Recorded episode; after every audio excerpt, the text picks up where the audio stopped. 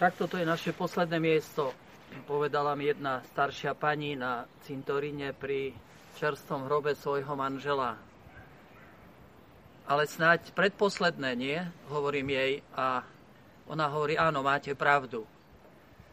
Lebo viete, smrť nám často zastiera zrak, že nevidíme skutočnosť celú a trochu ďalej. Často smrť blízkeho človeka vie veľmi zasiahnuť do srdca a, a ponorí nás desi do smútku. Ten, kto miluje, umiera viackrát, e, povedal kto si múdry a, a možno vy, e, niektoré mamky, keď ste stratili svojho syna či dceru, by ste to mohli potvrdiť. Kto miluje, zomiera viackrát.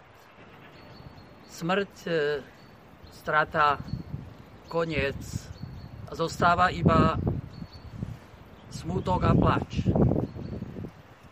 Stojíme tu pri hrobe, pri pomníku muža Jakub Lauf, ktorý zomrel 1897, pomerne mladý a je tu nápis, že oplakávajú ťa tvoje deti.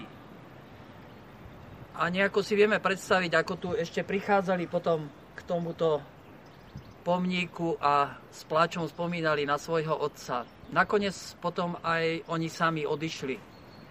Či celý tento príbeh e, vlastne skončil, my o nich nič nevieme. A či to vlastne všetko tak končí, iba márnosť, strata aj všetkých našich nádejí, koniec, smrť. A tiež čo je s ich vierou, veď hovoria, že tu odpočíva v pánovi, čiže mali aj nejakú vieru. Svetý Pavol nám hovorí, ak Kristus nevstal z mŕtvych, tak je márna naša viera. Márna je naša viera. Márne chodíme do kostola, neviem čo všetko, márne sa modlíme. A potom aj tí, čo zomreli spojení s Kristom, sú stratení. Je to koniec.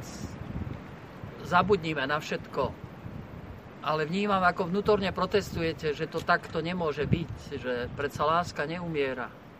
Že ten príbeh lásky pokračuje a máte pravdu, lebo takto cíti naše srdce.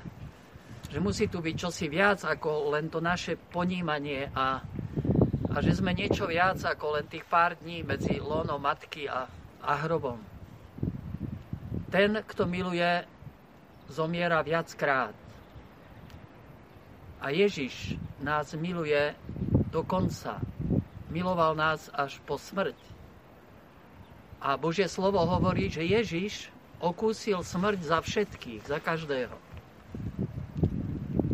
Aby mnohých synov a céry priviedol do Božej slávy.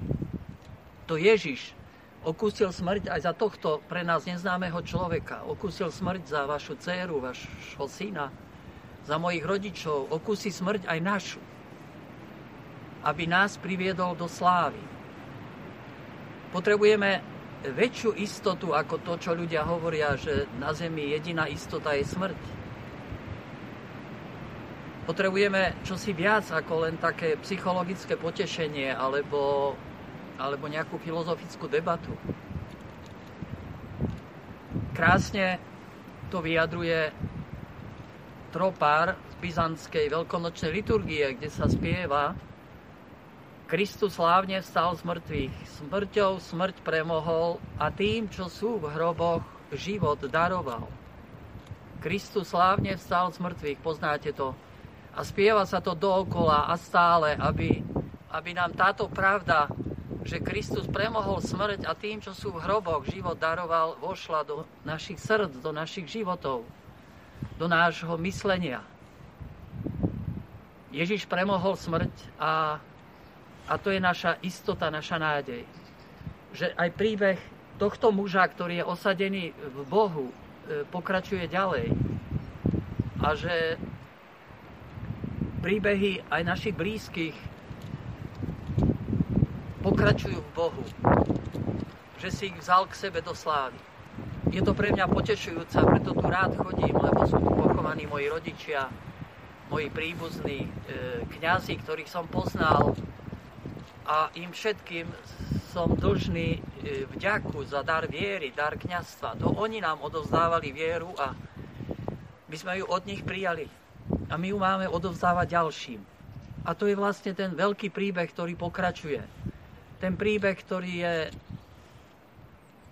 väčší ako náš život, ako dejiny sveta. Príbeh, ktorý je e, istejší ako tie Tatry, ktoré sú tu za nami príbeh, ktorý je krajší ako tá najkrajšia rozprávka, ktorú ste počuli.